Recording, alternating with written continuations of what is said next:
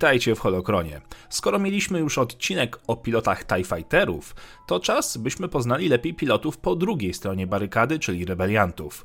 Tutaj też mamy konkretne szkolenie i maszyny, na których latali bohaterowie z odległej galaktyki. Materiał dotyczyć będzie kanonu oraz legend. Zapraszam. Piloci rebelii, znani również jako piloci sojuszu, byli pilotami, którzy służyli zarówno wczesnemu ruchowi rebeliantów, jak i później sojuszowi w ramach korpusu myśliwców sojuszu.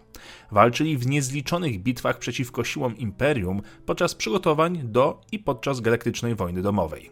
Podczas wczesnej rebelii już pierwsze komórki rebeliantów walczyły z Imperium Galaktycznym. Piloci ze skadry Feniksa latali myśliwcami A-Wing podczas rajdów przeciwko imperialnym konwojom. Spotkali się zresztą w celi z załogą Ducha. Później ekipa Feniksa walczyła w imperialnej blokadzie Ibaru, tracąc na miejscu dowódcę.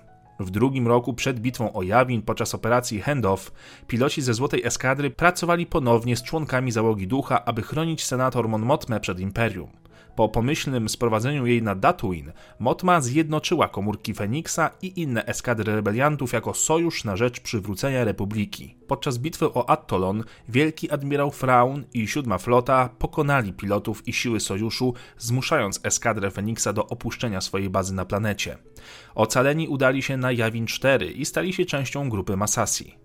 Kapitan Syndula i eskadra myśliwców oraz bombowców szturmowych BTL A4 Y-Wing podjęli się później nieudanej misji zaopatrzenia. Tak rodziły się początki asów przestworzy, ciągle rozbijanych i przegranych, powoli wykuwanych w ogniu podniebnej walki. Trzy największe bitwy były ogromnym sprawdzianem dla wszystkich pilotów: bitwa o Jawin, o Hof oraz o Endor. We wszystkich tych walkach sojusz poniósł dotkliwe straty, ale zadawał przy tym jeszcze większe ciosy imperium, co nie odbyłoby się bez pomocy pilotów.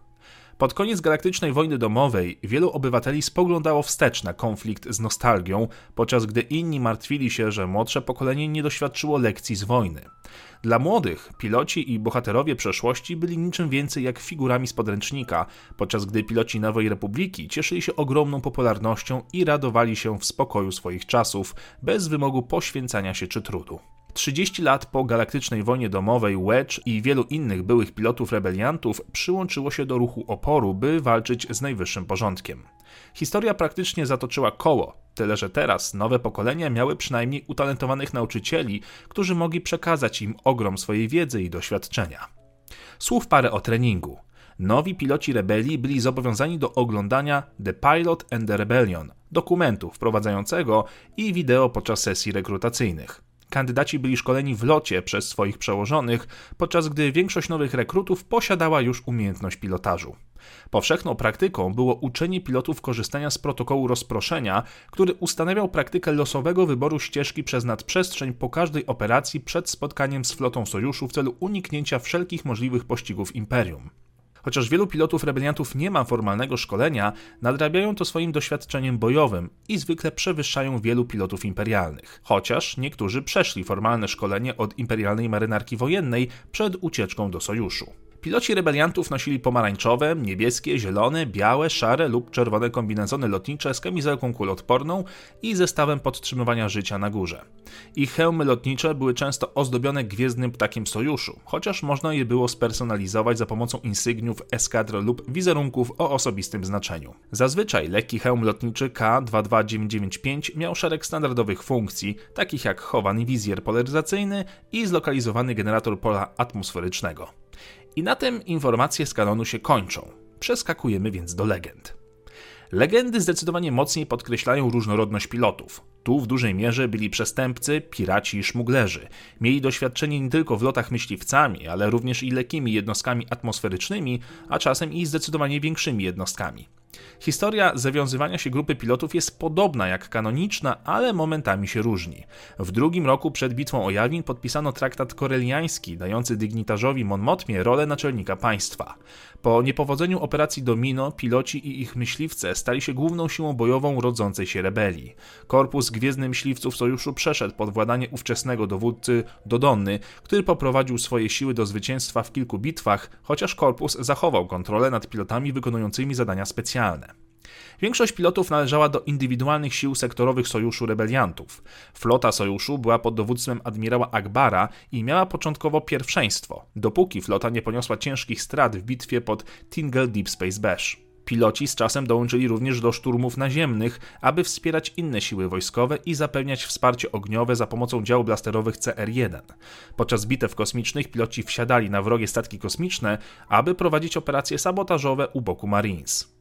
Z czasem piloci stali się legendami. Ich odwaga i liczne sukcesy mówiły same za siebie. Po zwycięstwie w bitwie o Endor, Sojusz Rebeliantów stał się sojuszem wolnych planet, a piloci nadal służyli w bitwach przeciwko Imperium i podczas wojny na Gaitow.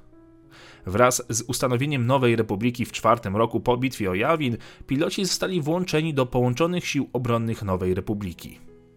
Również trening jest w legendach nieco inaczej opisany. Szkolenie zostało objęte przez auspicja dowództwa myśliwców gwiezdnych. Piloci weterani latali z nowicjuszami, aby doskonalić swoje umiejętności. Piloci byli również szkoleni przez użycie symulatorów pokładowych statków rebelii, takich jak Independence. Czasami organizowano również zaimprowizowane szkolenia przebiegające w fabrykach, takich jak Salvage Yard. Admirał Akbar skomentował, że po przejściu tych niesankcjonowanych treningów piloci byli lepiej wyszkoleni. Innymi słowy, mniej filmów dokumentalnych, a więcej niebezpiecznego i doraźnego treningu. Pojazdy, które były objęte szkoleniem i które powinien obsługiwać każdy z pilotów, to następujące modele: B-Wing, BTL Y-Wing, H-60 Tempest Bomber, R-22 Spearhead, R-60 TIE Wing Interceptor, RZ-1 A-Wing Interceptor, T-65 X-Wing, Z-95 Headhunter, Zebra Starfighter oraz cztery śmigacze AHS-1 Heavy Assault Airspeeder, Tycon Fast Attack Speeder, T-16 Skyhopper i T-47 Airspeeder. I mała ciekawostka na koniec. Hełmy noszone przez pilotów w X-Wingach zostały wykonane ze zmodyfikowanych plastikowych kopii prawdziwych hełmów lotniczych US Navy APH-6B.